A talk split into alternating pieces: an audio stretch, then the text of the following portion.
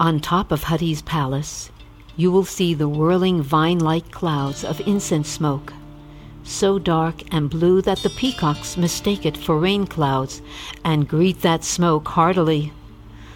O prudent swan, if by this sight you become fearful of the imminent thunderbolts of the rainy season and wish to fly off to Manasarovara, like all swans do at that time, then I will be able to understand that you have been living in the association of dull brained persons. Thus you should proceed to the inner portion of the palace, and you will find Krishna's private pleasure chambers. The windows are bedecked with swinging locks of pearls, and there are white crystal pillars around the edges of the walls, where descriptions of Krishna's pastimes have been engraved in gold. At one end of the veranda, to his private quarter is a perch made of emeralds meant for the peacocks who sleep away the night on it. Free from anxiety and thus resting, they wait for a suitable opportunity to speak with the Lord of the Yadus.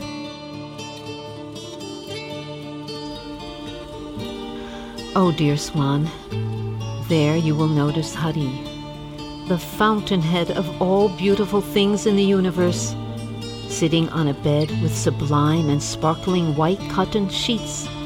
He is relaxing there, leaning slightly to the left with both elbows resting on the moonlight pillows behind him. Charming jeweled earrings in the shape of dolphins are gracing his cheeks. The splendor of his silken dress eclipses the luster of gold, and his blackish bodily hue is as pleasing as the black waters of the Kalindi should you chance to see all this beauty of Mukunda's, an ecstatically maddening ambrosia will flood your eyes. There you will find Bikadru, one of the elders of the family, sitting near Krishna, singing many amusing songs from the Puranas. By the side of a dazzling pillar, you will see the hard-hearted Akrura, the very utterance of whose name sends a shiver of fear down the breasts of the gopis, elaborately chanting the history of the Kurus. You will also see Satyaki, the most glorious of the Sini clan of Yadu fighters, as well as the renowned Kritavarma, fanning Krishna gracefully with royal chamaras. Brihaspati's disciple Uddhava will surely be massaging Krishna's lotus feet as he kneels on the floor before him. There you will find Garuda, with folded hands and a heart brimming with love and veneration. When that great bird flies on his missions, the students of the town desert their arguments on the correct pronunciation of Vedic mantras upon hearing the sounds of the Samaveda emanate from his wings when even one as clever as Brahma finds himself unable to properly depict the magnificence and beauty of even a single toenail of Damodar's feet, then how could an ordinary woman like myself ever hope to portray it? It is only because my intelligence has been influenced by his transcendental charms that I venture to do so. Hari's feet are gleaming gracefully Lord Brahma himself fell before the tips of those toes, covering them with the upper part of his crowns. When he was plagued with guilt over the act of stealing the cowherd children and calves. The discreet sage Narada laments for those poor souls who have attained liberation but have been deprived of the great ecstasy which is derived by looking at those lotus feet for just a moment. The lotus flowers are envious of the rosy hue of Krishna's beautiful lotus feet, and so have taken the vow of performing austerities by living in water. All glories to the winter season, which comes every year and punishes them for their improper attachments by causing them to wilt until finally they lose their lives.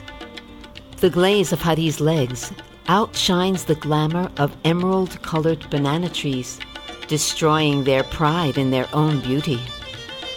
Though intensely restless, the hearts of the gopis are bound to them, in the same way powerful and restless wild elephants are bound to a stout pillar.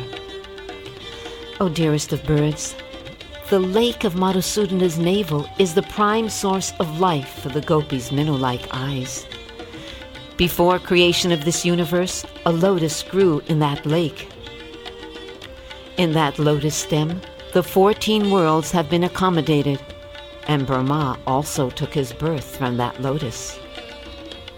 When Mother Yasoda tied Krishna up with a piece of rope, it left a mark of three lines, which still beautifies his belly. Within that belly, she was twice favored to have a look at the entire universe when she looked into his mouth.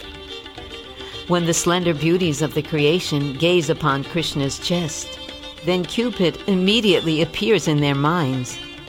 The Kaustubha jewel sits there, and although it possesses a radiance equal to that of millions of suns, upon his brilliant chest it appears to be no brighter than a firefly. His arms are more brilliant than two sapphire pillars set with precious gems. These arms remove the darkness of the whole world. It was with these arms that he annihilated the Keshi demon. And the mark of that demon's teeth still makes a decorative band around his bicep. With these arms, he always embraced the necks of the gopis. His face conquers the empire of the most wonderful waves of nectarian loveliness which flow throughout the entire universe. His sweet smile is the abode of ever new ambrosial mellows, and it unfolds a wreath of glittering pearl like teeth. His eyebrows dance like a vine in the breeze, and one can see he is happily absorbed in romantic thoughts. When you go to Mathura, you will have the fortune to behold such a vision. O oh friend, in short, the sum and substance of what I have to say here is this. You can understand that he whose slightest view instantaneously inundates your heart with supreme delight is none other than our Krishna, the defeater of Madhu. O oh dear Swan, you are well acquainted with the intrigues of the heart through your experiences with your sweet singing lady swamp friends. You may find Krishna also absorbed in such affairs with new women he has become involved with since arriving in Mathura. If so, you should not narrate our sufferings to him, because he will not be interested in us, who are inexpert village girls. That person who has once tasted nectar never wishes to give it up to drink whey. O oh, feathered friend, if on the other hand, the cuckoos who have encircled him singing melodiously, and cool breezes blow gently carrying the fragrance of Govardhan's flowers scenting the air, and if all these things remind him of the sweetness of Vrindavan, then only should you convey to him the distress of our hearts. This is my message Please repeat to him exactly what I say to you now.